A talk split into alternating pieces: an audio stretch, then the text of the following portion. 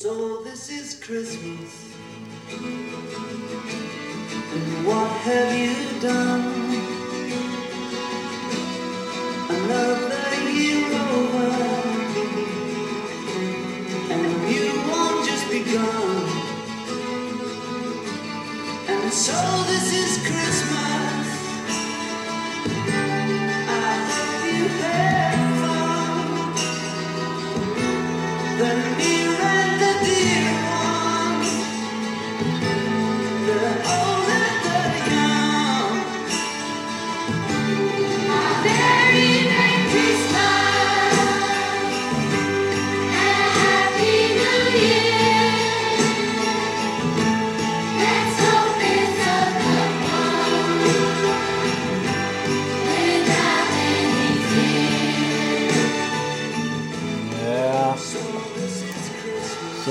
Christmas, Happy Christmas, War is Over med John Lennon og Yoko Ono til at åbne den.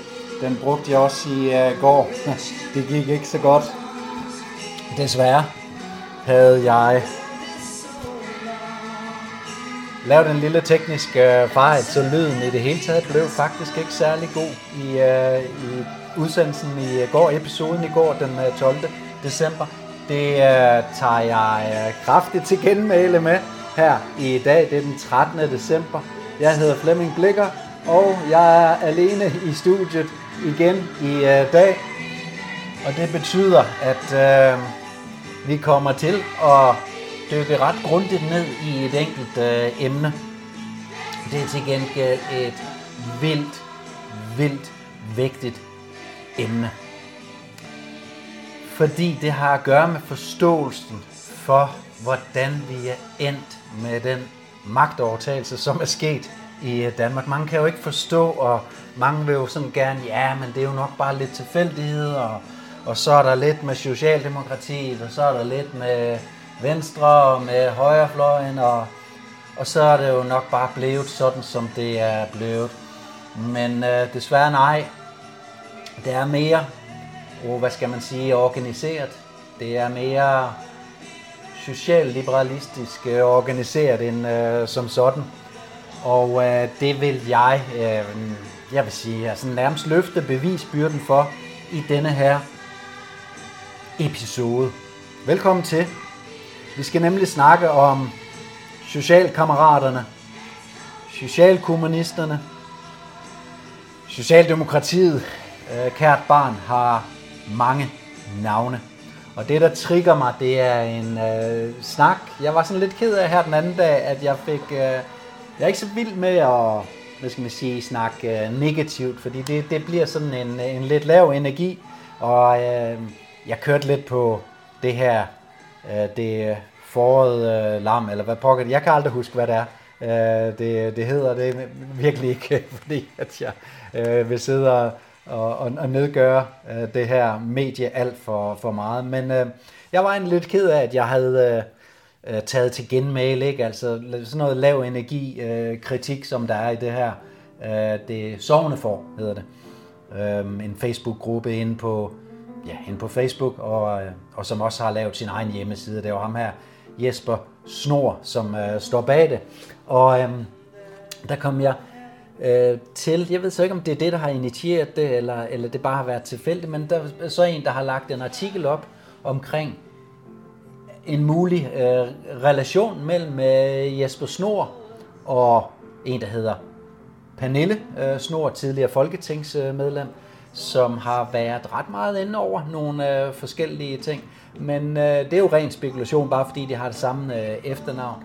Øh, det, der også spekuleres lidt i i det her øh, Facebook-opslag, det er om Jesper Snor, altså det her, det sovende får, har noget at gøre med øh, den her socialdemokratiske øh, hemmelige øh, informationskrig, som er foregået siden 2. verdenskrig. Og så tænker du nok sikkert af en gang. Men nej, det her, det er faktisk øh, ren og skære øh, fakta, at der har været, og ganske sikkert er, stadigvæk en øh, socialdemokratisk øh, hemmelig efterretningstjeneste tjeneste. Ja. Og som hedder AIC, eller hed AIC. Vi ved ikke, om den stadigvæk eksisterer.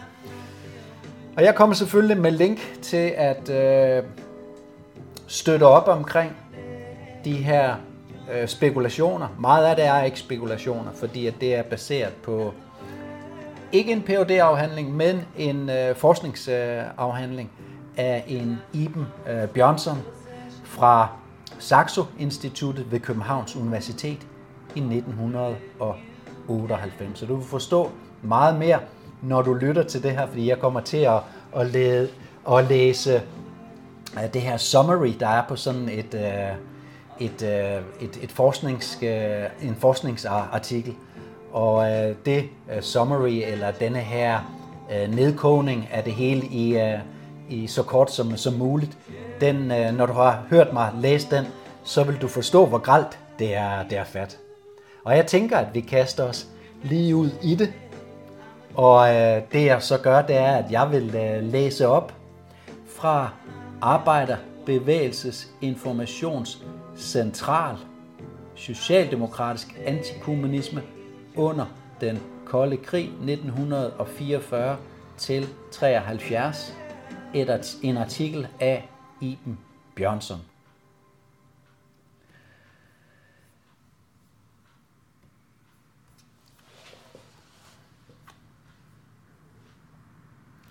Overskriften er, øh, det her det er forordet, og der er i gåseøjne AIC-sagen, øh, situationstegn slut, 1998. Jeg begynder oplæsningen. I efteråret 1998 begyndte historien om en socialdemokratisk efterretningstjeneste, Arbejderbevægelsens Informationscentral, at rulle i medierne. Weekendavisen indledte i september med at referere fra en afdød AIC-medarbejders dagbog, i hvilken der angiveligt stod, at et samarbejde mellem organisationen og efterretningstjenesten havde fundet sted. Debatten udsprang af en debat om politiets efterretningstjenestes virke, altså PET's virke, der havde taget, fejl, havde taget fart tidligere på året, efter det afsløredes, at PET havde foretaget registrering af lovlig politisk virksomhed. I oktober 1998 bragte DR2 en temaaften om den ventede PET-kommission, der skulle nedsættes til undersøgelse af sagen. Her i oplystes det, at fagbevægelsen under den kolde krig havde sin egen efterretningstjeneste, der registrerede navne, adresser, fødselsdatoer og i nogle tilfælde ægtefæller på kommunister og stod i kontakt med PET og CIA. I Aktuelt den følgende mandag, den 26. oktober, interviewedes justitsminister Frank Jensen fra Socialdemokratiet, der udtalte, at han ikke personligt kendte til et sådan samarbejde, men at det, hvis det havde fundet sted, naturligvis skulle afdækkes i den kommende undersøgelse af PET's virksomhed under den kolde krig. I samme artikel, eller i samme udgave af Aktuelt, kom flere andre teorier. Historiker Paul Villome bekræftede i de amerikanske arkiver at have set tal over styrkefordelingen i de københavnske fagforeninger, som han formodede stammede fra AIC. Den tidligere medarbejder i AIC, Per Møller, han var med i AIC fra 1961 til 66, afviste, at AIC havde haft noget at gøre med både CIA og PET, men bekræftede, at den amerikanske arbejdsattaché havde set tallene over den politiske styrkefordeling i fagforeningerne. Disse havde dog ikke været forsynet med navne. Historikeren Kurt Jacobsen var dog enig med Paul Villome og udtalte, at han havde kendt til CIA-forbindelsen, siden han skrev sin Axel Larsen-biografi fem år tidligere. Sagen blev hurtigt fulgt op af den øvrige dagspresse.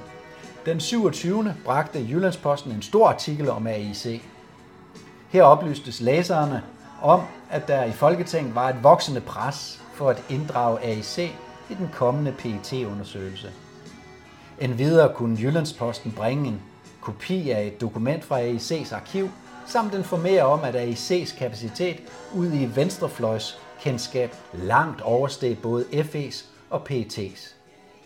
Anker Jørgensen, tidligere statsminister, citeredes for som en af de første at bekræfte, at en registrering fandt sted, og at AIC burde inkluderes i undersøgelsen, men samtidig meddeles det, at Frank Jensen ikke ville udvide undersøgelsens kommissorium til perioden før 1960'erne. Dette samt udelukkelsen af FE's virksomhed fra undersøgelsen betegnes af Paul Willum som absurd. Også Kurt Jacobsen mente, at undersøgelsen burde gå længere tilbage og udtalte samtidig, at PET foretog politisk registrering af fagligt aktive DKP'ere i samarbejde med AIC.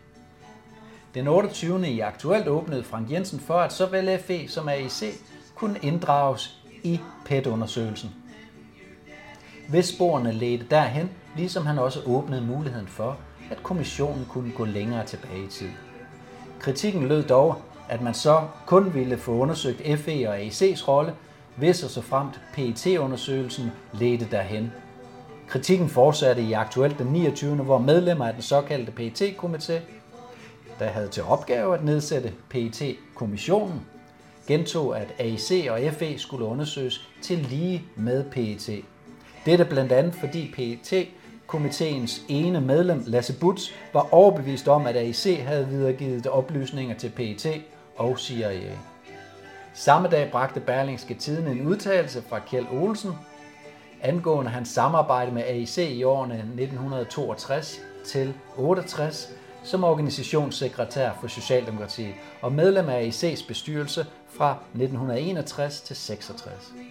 Olsen blev citeret for følgende lidt kryptiske udtalelse om at AIC-arkiv om et AIC-arkiv med oplysninger om danske kommunister. Jeg aner ikke, om det eksisterede, eller hvad der siden er sket med det. Over for information afviste Kalle Olsen desuden, at hans arbejde som sekretær for tidligere AIC-medarbejder Urban Hansen, der, da denne var socialborgmester, havde noget med AIC at gøre. En videre, at det ville overraske ham, hvis oplysningerne var gået videre til CIA. Den 30. oktober meddelte aktuelt, at statsminister Poul Nyrup Rasmussen fra Socialdemokratiet var gået ind i sagen og havde instrueret Arbejderbevægelsens Bibliotek og Arkiv ABA om at sikre fri adgang til AIC's materiale. Det er vigtigt det her. Det er et mærke i det, som Poul Nyrup Rasmussen siger her. Dette blev gjort for, at vi i arbejderbevægelsen yder vores bidrag til historieskrivningen om forholdene under den kolde krig. Citat slut.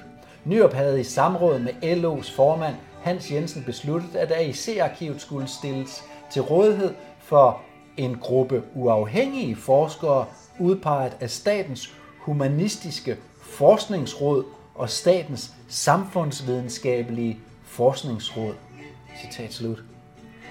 En aparte udmelding i betragtning af, at AIC-arkivet indtil da havde været ganske åbent, bortset fra et par kasser indeholdende navnene på kontaktfolk, som stadig ikke er tilgængelige. Tidligere overborgmester Egon Weidekamp udtalte, at om end en registrering af enkeltpersoner undrede ham, var han selv kommet med tip til AIC i sin tid. Og så kommer der et citat fra ham. Hvis man hørte noget, vidste man jo godt, hvem der havde brug for oplysningerne. Citat slut. I en stor artikel i Information samme dag hed det, at AIC ikke alene havde arbejdet sammen med PET og FE, men også med Arne Sejers firmaet. Og det er i situationstegn her, firmaet. Der aflyttede den fremtrædende DKP'er Alfred Jensen og sågar været med ved grundlæggelsen af dette. Firmaet og AIC blev to koordinerende søjler i hele det danske efterretningssystem fra slutningen af 1940'erne til op i 1960'erne, hed det i artiklen. Ifølge artiklen leverede AIC-folk kuverter med navne på politigården, og deres oplysninger nåede frem til USA med Arne Sejer som mellemmand.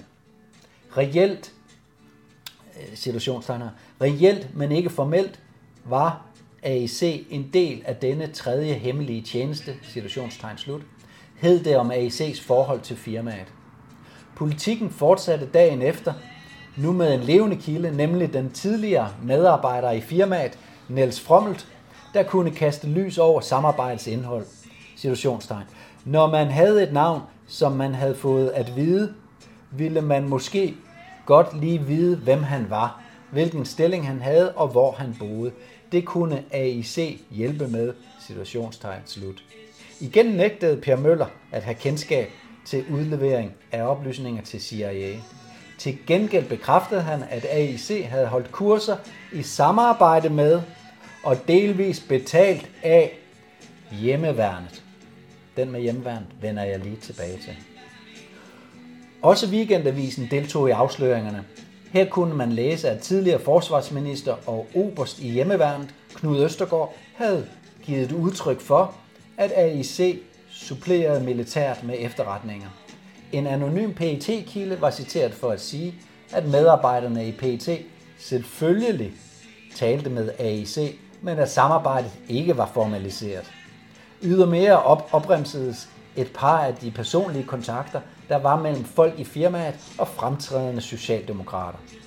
Den 31. oktober efter kunne aktuelt meddele, at Frank Jensen nu udvidede undersøgelsen helt tilbage til 1945.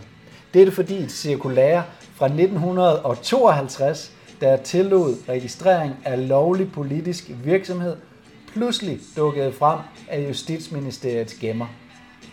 I mellemtiden havde Nyrups brev til ABA virket stik imod hensigten, rapporteres det i Jyllandsposten, i det ABA lukkede for AIC's arkiv. Det er interessant, det er virkelig interessant det her. Så man lukker simpelthen arkivet efter, at statsministeren siger, at nu skal vi åbne arkivet.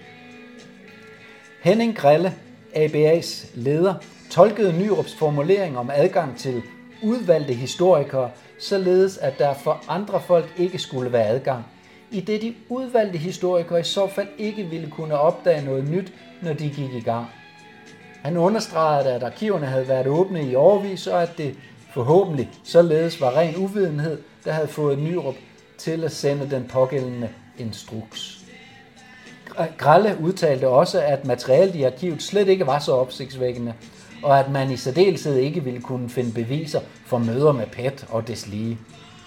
Information uddybede Grelles begrundelse for at lukke IEC, AIC's arkiv, nemlig at han fortolkede Nyrup, Nyrups brev i retning af, at en uvildig kommission var på vej, og at disse forskere skulle have arbejdsro, noget der var svært, hvis der også sad 10 journalister i situationstegn på arkivet. Han mente endvidere, der var behov for at modvirke journalisternes tendens til at gøre en fjer til situationstegn fem andegårde, og var i øvrigt ikke tilfreds med den seneste tids renneri. Han oplyste, at Weekendavisen efter at have stjålet dokumenter ikke længere var velkommen på arkivet. I tilgift var flere forundret over Nyrups tiltag, i det han havde opfordret SF og DKP til også at åbne deres arkiver, som ligesom AIC-arkivet allerede var åbne. Forvirringen tog til, da Nyrup på et pressemøde erklærede, at der ikke var noget, der var lukket. Blot et par praktiske ting, der skulle tage stilling til. Ullemund. Han slog fast, at der ville blive tale om to undersøgelser nu. En om PET og en om AIC, udført af de samfundsvidenskabelige og humanistiske forskningsråd. Og så snart de gik i gang, ville spørgsmålet om pressens adgang også blive løst. Sideløbende med debatten om kommissionsundersøgelser og arkivadgang, fortsatte dragspressen med at forsøge at afdække, hvad der var foregået under den kolde krig. Information kunne bringe en affotografering af en rapport om danske kommunister fra 1948, der gav anledning til overskriften situationstegn, Hedtofts arkiv peger på AIC og Arne Sejer, situationstegn slut.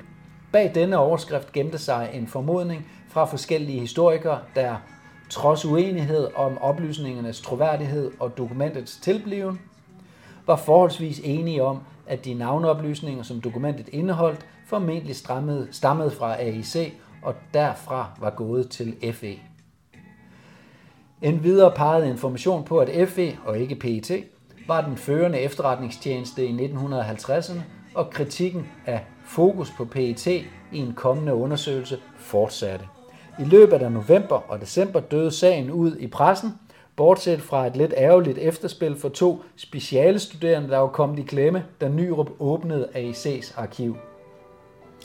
Et halvt år senere fulgte information op på sagen, og åbnede det så også i, øh, i, øh, i, i klammer her. Et halvt år senere fulgte information op på sagen om AIC. Forskningsminister Jan Trøjborg havde nemlig lovet penge til forskere, der ville påtage sig opgaven at skrive om AIC. Uheldigvis var der til ikke den store interesse for området blandt landets seniorforskere. Hvorfor man? De fleste havde fortravlt, og andre igen ville ikke påtage sig at, situationstegn, udføre en opgave, situationstegn slut, for staten, når spørgsmålet om arkiverne stadig var uafklaret. De fleste var enige om, at det måtte unge mennesker tage sig af. Information meddelte, at de to af ABA tidligere afviste specialstuderende havde indsendt en uformel ansøgning, der dog fik afslag. Hverken forskningspolitisk direktør i Forsknings, Forskningsministeriet Ove Poulsen eller formændene for de samfundsvidenskabelige og humanistiske forskningsråd var bekendt med, at et AIC-projekt skulle prioriteres højere end andre, hvilket fik forsvar, forskningsministeren til endnu en gang at slå fast, at et sådan projekt måtte have politisk prioritet. Klarhed på området lykkedes det dog ikke at få. Til gengæld var der kommet klarhed over et andet område, nemlig PET-undersøgelsen, hvortil der var blevet nedsat en kommission. Kommissoriet skal ikke gennemgås her, blot skal det nævnes, at det ikke omtaler AIC specifikt, som nogen havde ønsket sig. Til gengæld kunne Information i starten af 2000 meddele, at de tre historikere, Regen Schmidt, Joachim Lund og Claus Petersen, søgte at etablere et samarbejde med PET-kommissionen om en undersøgelse af netop AIC, så en sådan ville komme til at indgå i den færdige udredning fra kommissionen. Ved indlevering af denne afhandling ventes der stadig på PET-kommissionens resultater, og det vides ikke med sikkerhed, hvor stor en rolle AIC kommer til at fylde i den færdige udredning. Seneste melding er, at kommissionen præsenterer sine resultater i sommeren 2008. Det var kun forordet til en 221 siders lang rapport om arbejderbevægelsens informationscentral. Og jeg sagde jo, da jeg læste op fra den, fra foråret her, så sagde jeg jo, at øh, da vi kom til øh, den her øh, passus om øh, hjemværn, så sagde jeg, at den vil jeg gerne lige, øh, lige, lige komme tilbage til. Og det er så det, jeg gerne vil komme tilbage til øh, nu. Men, men først vil jeg jo lige sige, altså det stinker jo langt væk, det her forløb, jeg lige har øh, ridset op øh, for jer. Og så kan vi jo lige, det laver jeg også lige her, lige en hurtig, det er også dejligt at have internettet øh, lige her, især når det lige virker nu. Vil, det så lige, vil den så lige hoppe af her. Så vi hopper lige på i, øh, igen, fordi jeg vil bare lige have, lave en meget hurtig øh, søgning på øh, PET-kommissionen. Sådan, så er vi tilbage på øh, internettet. Næsten, ja, det er vi nu. Og så laver jeg en søgning her på PET-kommission. Og så kigger vi bare, vi tager bare her, vi tager, øh, vi tager Wiki, Wikipedia, kigger lige på her. Øhm, og så kan vi se, at øh, PET-kommissionens øh, beretning rejste partiet Venstre Socialisterne krav på 5 millioner kroner som erstatning efter overvågningen, som PET foretog mod dets medlemmer. Partiets advokat Torkel Højer krævede dommerkendelse om aflytning lagt frem i sagen. Venstre Socialisterne frafaldt kravet i 2012, da staten afviste, at de havde ret til at kræve erstatning. Øhm, så det er, det er her, den, øh, den ender. Lad os lige se, hvornår kommer den her. Øh, I øh, PET-kommissionen 16 binds beretning er tilgængelig gratis på internettet fra siden DK. Og det ser så ud til at være i 2009.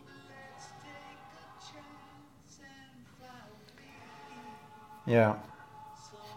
Men det jeg vil komme tilbage til her, det er hjemmeværen, fordi at her tilbage i, øh, i den her tid, som der beskrives, jeg var 10 år i 1978, da min familie flyttede fra Hundi, Greve Kommune, på vejen til Køge fra København, øh, der flyttede vi fra Hundi til Silkeborg. Jeg var 10 år der i 78, og det er omkring på det her tidspunkt, hvor jeg kan huske, at øh, min øh, stedfar, som jo sammen med min mor begge to var i øh, hjemværnet, jeg kan huske, at han, de var på mange kurser, og så var det jo farmor og farfar, der passede mig og min bror øh, John. Og der kan jeg huske, at han, øh, min stedfar engang har sagt, at øh, hvis, øh, hvis vi så noget mistænkeligt i forhold til, jeg forstod det sådan i forhold til Rusland, øh, i forhold til Sovjetunionen, som var den store øh, fjende øh, der under den øh, kolde krig, så skulle man øh, så, så, så skulle man rapportere det. Jeg ved ikke helt, hvordan man skulle rapportere det sådan noget, men, øh, men det støtter jo op om, at, øh, at øh, AIC og hjemmeværnet og øh, FEPT øh, ligesom også har præpareret hjemmeværnsfolkene til at øh, rapportere øh, ting, de så. Om det så øh, galt øh, kommunister, eller Rusland, eller Sovjetunionen, øh, det ved jeg jo så ikke. Men øh, jeg kan godt lide at grave lidt mere i det her med, øh, med hjemmeværn, fordi at øh, i en tid, hvor at vi i Danmark er ved at fuldstændig sable vores forsvar i stumper og stykker, så det ikke kan bruges til noget som helst, så vi er helt afhængige af den største krigsmagt i verden lige nu, som er USA, som jo i forvejen har fået udvidet deres aktiviteter i Danmark med den her udvidede NATO-havn, som øh, Esbjerg Havn er blevet, og øh, hvor de lander en masse materiale, og derfra sender det videre ud i, øh, i øh, Europa. Så det vil sige, at der er til stadighed en øget amerikansk boots on the ground, altså soldater og øh, militær på dansk øh, jord. Så kunne jeg godt tænke mig at dykke lidt ned i, øh, i det her forsvarspolitiske øh, eller forsvarsmæssige. Øh, og hvis man vil vide lidt mere om øh, forsvarets ægte tilstand, og ikke en forsvarsministers pyntede øh, tilstand af forsvar, så skal man gå ind på Olfi, et øh, sikkerheds- og militærpolitisk øh, medie, som, øh, ja, du kan bare gå ind på olfi.dk. Det kunne være, at jeg også lige skulle linke til Olfi i opslaget her. Vores forsvar duer ikke til en dyt. Vi havde engang også et, øh, et hjemmeværn, og det hjemmeværn, der vil jeg gerne øh, læse op fra. Det er så godt nok Wikipedia her, jeg læser op fra. Øh, men jeg synes faktisk, det er meget godt øh, forklaret øh, her. Historie om hjemmeværnet. Lørdag den 9. juni 1945 mødtes 250 frihedskæmpere i Odense og oprettede et ikke-statsligt hjemmeværn som en frivillig organisation ud fra devisen situationstegn aldrig mere end 9. april, udråbstegn, situationstegn slut. Efter fredslutningen i 1945 oprettedes i Danmark en række hjemmeværnsforeninger. Nogle steder kaldte det sorte hjemmeværn, og andre det blå hjemmeværn, alt efter uniformernes farve. Forklaringen på navnene er, at det blå hjemmeværn har blå kædedragter, og det sorte hjemmeværn fik udleveret uniformer i forskellige farver, der så alle blev farvet sorte for at skabe et ensartet præg. Oprettelsen af disse foreninger begrundes med, at der var mange modstandsfolk, der ikke ville aflevere våbne fra krigens tid. Politikeren Frode Jacobsen, som også var medlem af Danmarks Frihedsråd, var en af fortalerne for oprettelsen af det statslige hjemmeværn og blev dets første civile chef. Det er det, der i parentes her står hedder, kommitteret for hjemmeværnet. I øh, dag er det folketingsmedlem Torsten Schack Pedersen fra Venstre, der er den kommitterede fra, for, for hjemmeværnet.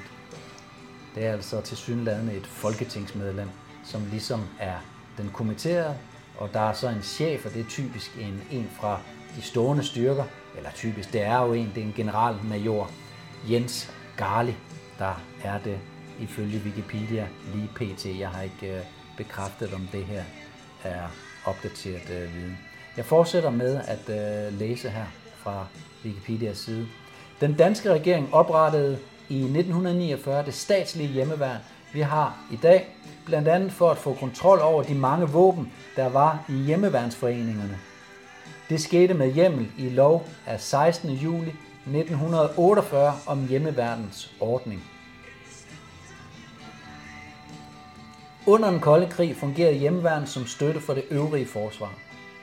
Den primære opgave var overvågningen af Danmarks territorium, bevogtning af militære og samfundsvigtige installationer, er ligeledes en del af hjemmeværnens virke.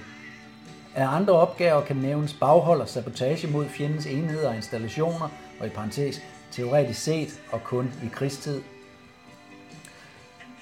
Øh, parentes slut. Søredning samt forskellige sikringsopgaver. Dele af hjemmeværn skulle også fungere som modstandsgrupper, såkaldte stay-behind-grupper, i tilfælde af en fjendtlig invasion og erobring.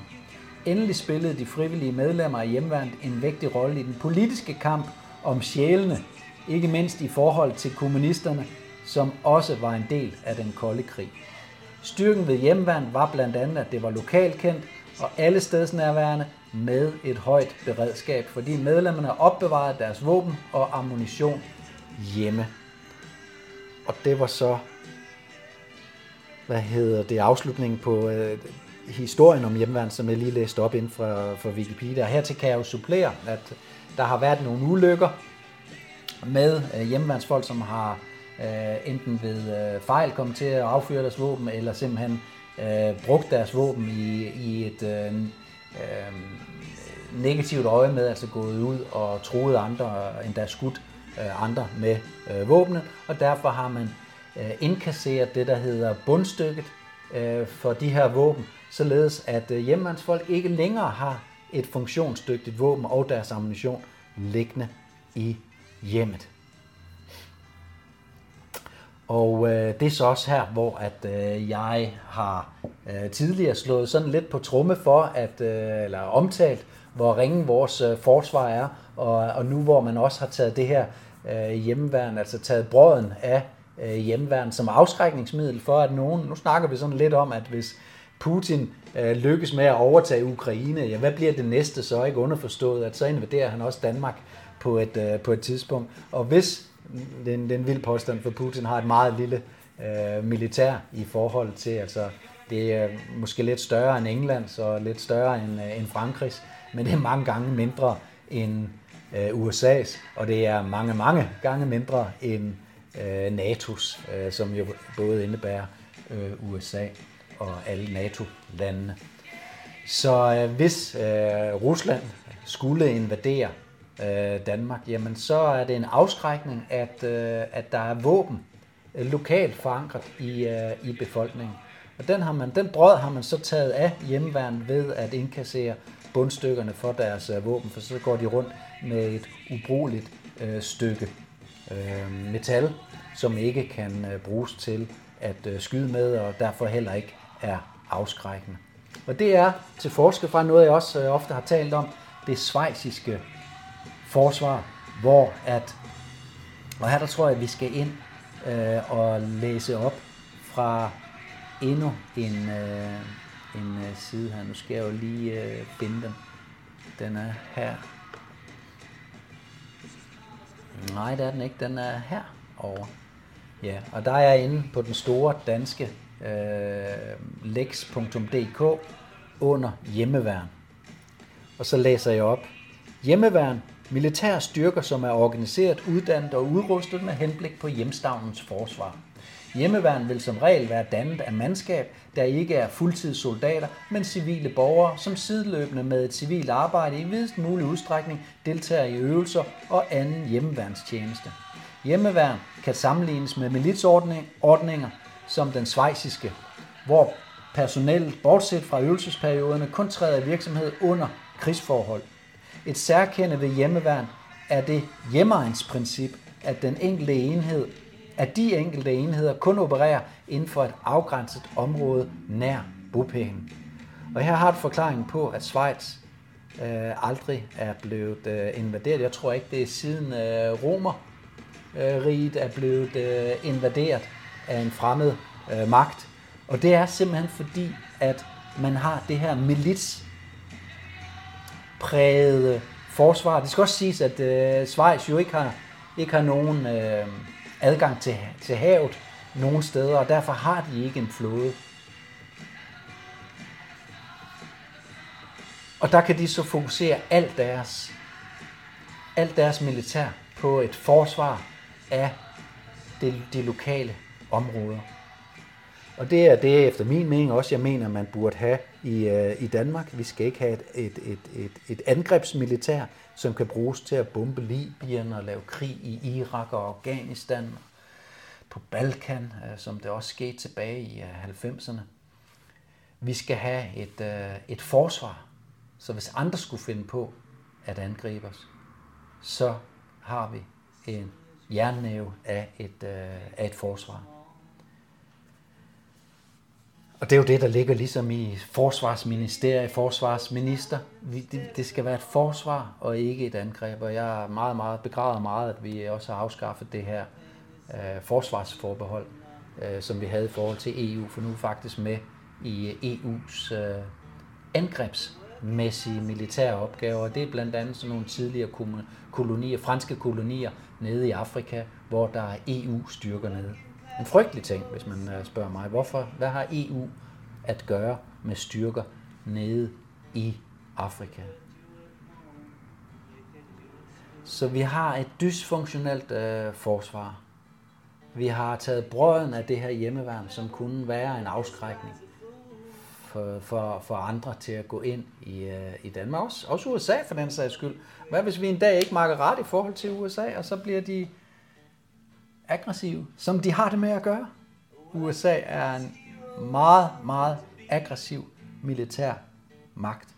Og det vil virke afskræk, afskrækkende for alle stater at have et lokalt forankret militslignende hjemmeværn. Samme har man til dels også i uh, Sverige, og derfor er Sverige også lykkes med at holde sig neutral. Nu går det så stærkt i Sverige til gengæld med at nærme sig uh, NATO, blive medlem af NATO og blive lige så militariseret, som alle andre NATO-lande er. Desværre. Jeg håber, du blev en del klogere på, hvordan det er gået så galt, som det er i, uh, i Danmark. Hvordan vi efter 2. verdenskrig faktisk er gået til uh, mere overvågning. Det kan godt være, at vi føler os forholdsvis frie, fordi vi er ret privilegerede i Danmark. Vi har forholdsvis mange penge i forhold til andre øh, stater. Og øh, det gør jo så, at øh, man føler sig fri. Man kan rejse til Thailand på ferie, man kan rejse til Australien på ferie, man kan tage på skiferie og tage ned over grænsen og handle lidt billig øh, øl og cola. Men vi er også overvåget i hoved og røv, og allerede i 1948, altså tre år efter, så laver man den her forordning for hjemmeværnet, hvor at man sørger for, at de her tidligere modstandsfolk, hvoraf mange jo var, selvom Danmarks historien prøver at skjule rigtig mange var kommunister. Det var kommunisterne, der kæmpede imod nazist, den nazistiske besættelsesmagt.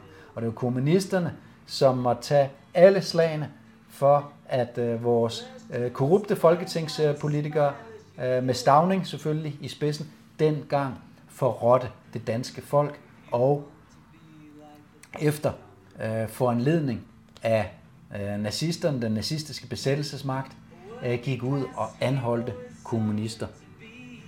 Og mange blev sendt i koncentrationslejre, og nogle håndfulde mistede også livet som følge af at blive sendt i koncentrationslejre 22 i alt. Danske øh, statsborgere, som havde en politisk orientering, som var øh, kommunisme, og som uden videre øh, blev anholdt af dansk politi, overtaget af øh, Horserød fængslet, hvor de blev interneret, blev så overtaget natten over øh, i 1943 af nazisterne, og der sendte de jo så øh, så mange som de kunne af, af de her. Øh, der var nogen, der undslap. Blandt andet vores øh, gode øh, ven der, øh, Axel Larsen, Øh, var, det, var det ikke ham? Jo, jeg mener, han undslap og kom så til, øh, til Sverige.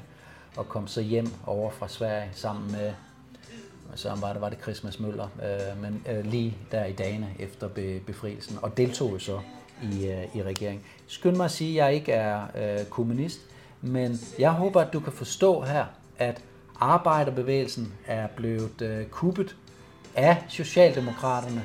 I og for sig også af kommunisterne, ikke? fordi at der, der er jo denne her kommentar, øh, som er øh, kommunisternes internationale organisation, og den forankrer sig i øh, Rusland, i Sovjetunionen.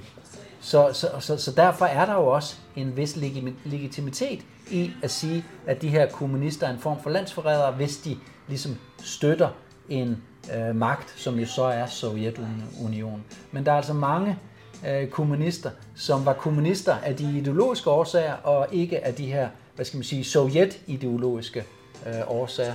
Det skældner jeg også øh, mellem de her to slags øh, kommunister i en øh, video, hvor jeg jo interviewer øh, Åse, Åse Holstad, som netop var gift med øh, Jørgen, øh, som var kommunist og som var med i kommunisttoppen i 70'erne. Og hun fortæller meget, meget interessante øh, ting fra, fra den gang. Jeg skal nok linke til videoen med Åse, som ligger på øh, YouTube. Jamen, jeg tror ikke, øh, jeg vil øh, øse mere øh, på panden øh, nu. Jeg ved, der måske lige er nogen, der sidder sådan og lytter med os for her, men siger han ikke noget om, hvad der skete der øh, på Frihedslistens øh, ekstraordinære årsmøde i, øh, i går, så der kan jeg bare lige kort sige, at øh, alt gik, hvad skal man sige, som det skulle, sådan rent øh, politisk og økonomisk, så lukker vi øh, nogle aktiviteter i øh, Frihedslisten, men Frihedslisten er ikke død, og kampen fra Frihedslistens side er ikke død af, af den grund. Det bliver en, en, en omorganisering. Der var en, der nævnte, nu, nu er det mere øh, partisan-agtigt, øh, uden at det skal forstås øh, militærisk på nogen måde. Men øh, vi er ikke officielt øh, bejlende til at bruge den øh, parlamentariske platform til at oplyse om, øh, om, om, om, om det her. Øh, det kan øh, meget hurtigt ændre sig. Øh, men øh, det er sådan, det er nu. Det, jeg tror, jeg vil vente lidt til Jovan også er med, og så kan vi snakke lidt med. Jovan var også med i, i går på vores ekstraordinære årsmøde.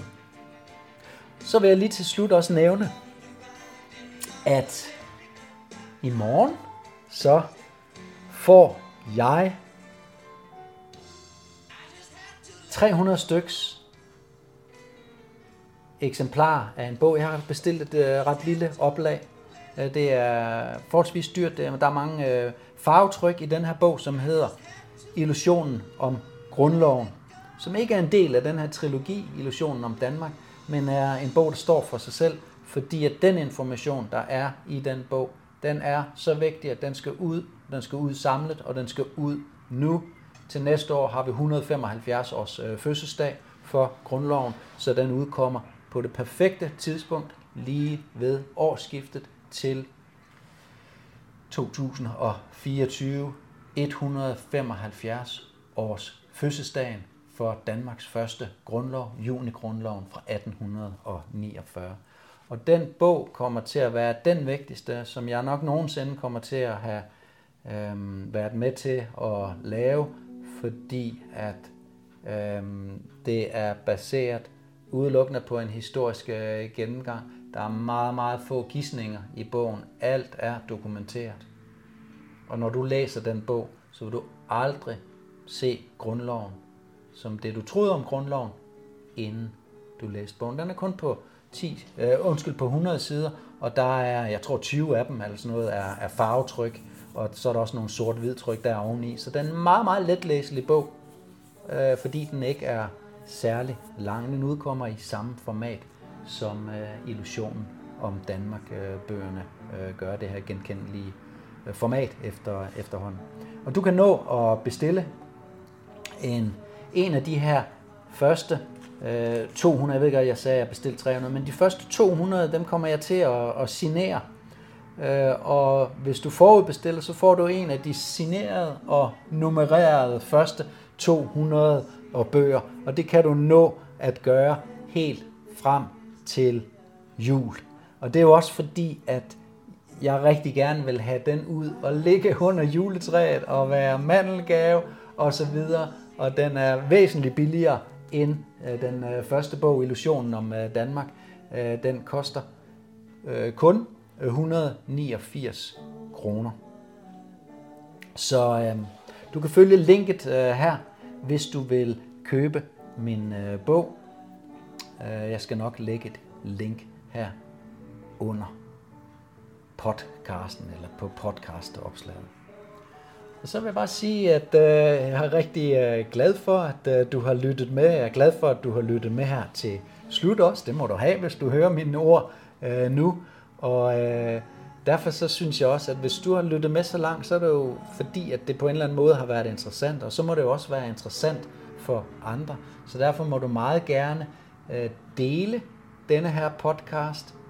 Du må meget gerne dele mit Facebook-opslag om podcasten. Du må meget gerne dele mit Telegram opslag om podcasten. Det er inde på kanalen, der hedder Flemming Blikker Info. Altså en Telegram-kanal, der hedder Flemming Blikker Info. Og du må meget gerne dele øh, opslaget på Twitter, eller på X, som man siger nu om dagen. Øh, og du må også gerne dele opslaget på LinkedIn. Så er der andre, der kan få glæde af det. Og øh, jeg synes jo, at sådan noget her information er meget, meget vigtigt. Meget, meget vigtigt at forstå, hvor vi står henne i, øh, i dag her i Danmark. Hvis ikke vi ved det, hvordan skal vi så vide, i hvilken retning vi skal, vi skal gå? Så her ved øh, vejs ende, så synes jeg, at øh, vi skal øh, slutte af med sådan lidt, hvor vi også øh, startede med en, øh, en sang, som øh, simpelthen er så, øh, så smuk. Og lytte til budskabet.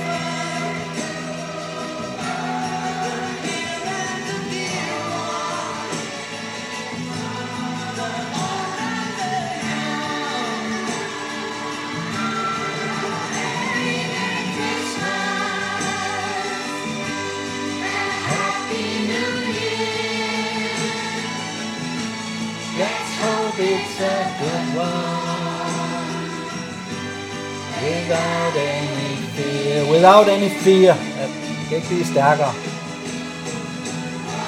War is over.